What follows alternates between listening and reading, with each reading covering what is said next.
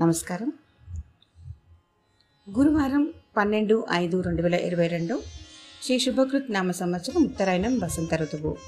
ఈరోజు వైశాఖ మాస శుక్లపక్ష ఏకాదశి తిథి కాబట్టి ఇవాళ మోహిని ఏకాదశి జరుపుకుంటూ ఉంటాం. భక్తులు ఈ రోజంతా ఉపవాసం ఉండి విష్ణుమూర్తికి పూజలు చేస్తారు. ఉపవాసం ఉన్న వారికి పాలన సమయం రేపు ఉదయం ఐదు గంటల నలభై ఐదు నిమిషముల నుండి ఎనిమిది గంటల ఇరవై నిమిషముల వరకు ఉంటుంది. ఈరోజు విష్ణుమూర్తి ఆరాధన చేసిన వారికి జన్మాంతర ప్రారంధాలు తొలగిపోతాయని చేసిన పాపాలు ప్రక్షాళన అవుతాయని చక్కటి అనుకూలమైన భవిష్యత్తు ఉంటుందని నమ్మకం. విష్ణుమూర్తి మోహిని అనే పేరుతో స్త్రీ రూపంలో వైశాఖ శుక్లపక్ష ఏకాదశి రోజు ప్రత్యక్షమయ్యాడని ఈ ఏకాదశికి మోహిని ఏకాదశి అని పేరు వచ్చింది.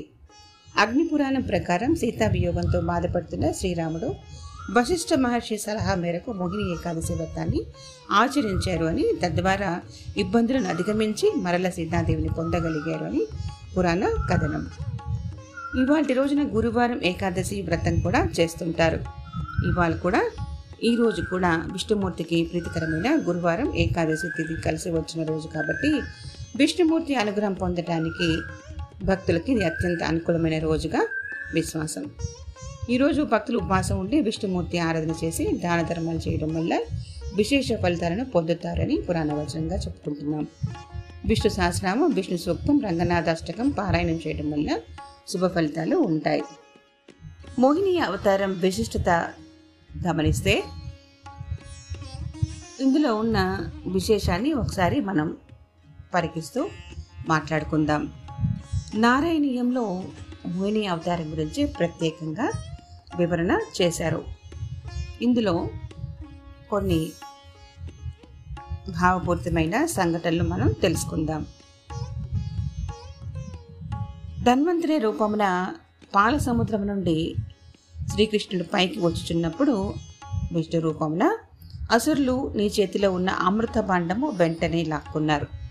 ఆ దృశ్యంలో చూసిన దేవతలు నిస్సహాయలై ఊరుకున్నారు. అప్పుడు విష్ణుమూర్తి దేవతలను ఓదార్చి వెంటనే అదృశ్యుడయ్యారు. విష్ణుమూర్తి ప్రభావం వల్ల అసురులు అమృతం కొరకు తమలో తాము కలహించుకోసాగిరి.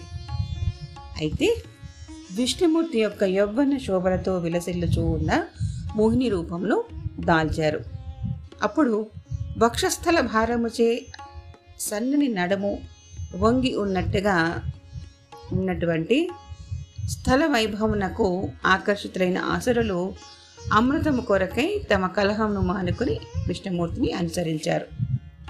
అసురులు మోహిని రూపంలో ఉన్న విష్ణుమూర్తితో సుందరి నీవెవరవు ఈ అమృతము మాకు పంచిపెట్టుము అని అనురాగంతో మోహితులై విష్ణుమూర్తిని అర్థించారు విష్ణుమూర్తి అసురులతో స్వతంత్రులైన నన్ను మీరెట్లు విశ్వసిస్తున్నారు? అని పలుకుచూనే వారిని పూర్తిగా తమని విశ్వసించినట్లు చేశారు.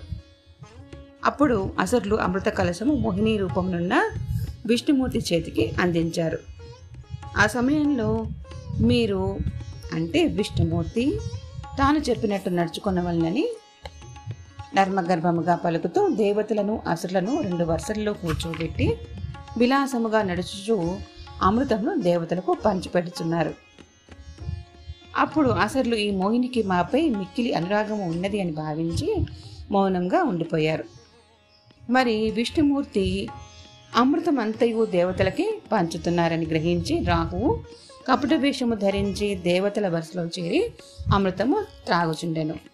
ఇటువంటి సమయంలో అమృతం అతని కంఠము వరకు చేరేటంతటి వరకే భక్త పరాధీనుడైన విష్ణుమూర్తి వెంటనే నిజస్వరూపం దాల్చి అతని శిరస్సుని ఖండించేశారు. అయితే దేవతల ఎడ శత్రుభావం వహించి ఉన్న అసరులు ధన్వంతరి రూపమునున్న విష్ణుమూర్తి నుండి అమృతంను బలవంతంగా లాక్కొని వారు తగిన ప్రతిఫలం అనుభవించినట్లు చేసి విష్ణుమూర్తి అంతర్ధానమయ్యారు. అప్పుడు ఆ అసురులు దేవతలతో పోరుకు దిగారు. భయంకరంగా జరిగిన యుద్ధంలకు దేవతలు బలిచక్రవర్తి మాయచే మోహితులై వారిని రక్షించుటకు విష్ణుమూర్తి ప్రత్యక్షమయ్యారు.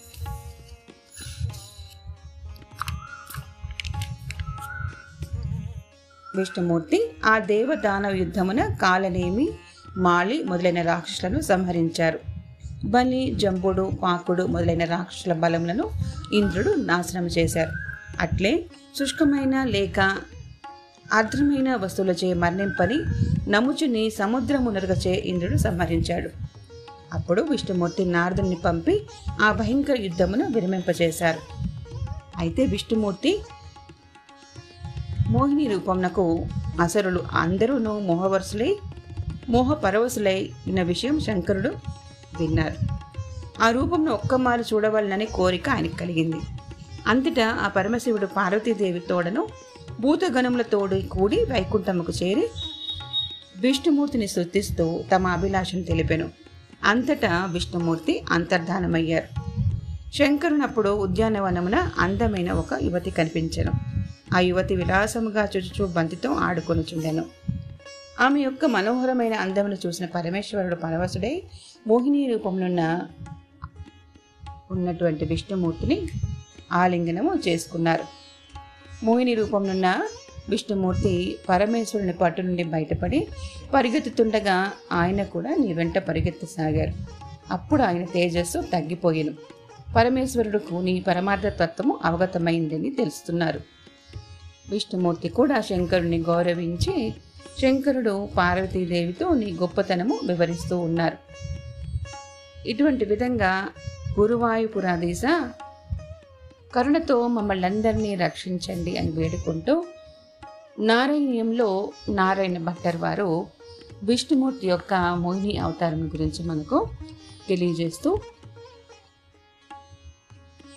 అనుగ్రహాన్ని మనకి కలిగింపజేశారు. మోహిని అవతారం యొక్క విశిష్టత మనందరికీ తెలిసి ఉన్నది. అయితే పారమార్థికంగా మనకు తెలియవలసిన సత్యం గ్రహించవలసిన విషయం ఏమిటంటే ప్రాపంచిక బంధాల నుండి విముక్తి కలిగించేదే మోహిని ఏకాదశి వ్రతం యొక్క విశిష్టత. మాయా ప్రపంచ లోభాల నుంచి మోహాల నుంచి బయటపడుతూ సామాజిక పరమైన మానవతకు విలువైనటువంటి విషయాలను గుర్తుంచుకుంటూ సభ్యతకు సమాజానికి విలువ కలిగించే విషయాలను అనుసరిస్తూ ఆచరిస్తూ ప్రపంచంలో అందరూ విలువించదగిన భక్తి ప్రేమ వాత్సల్యంను కలిగి ఉండి కుటుంబమున సమాజమున ప్రేమను పంచుతూ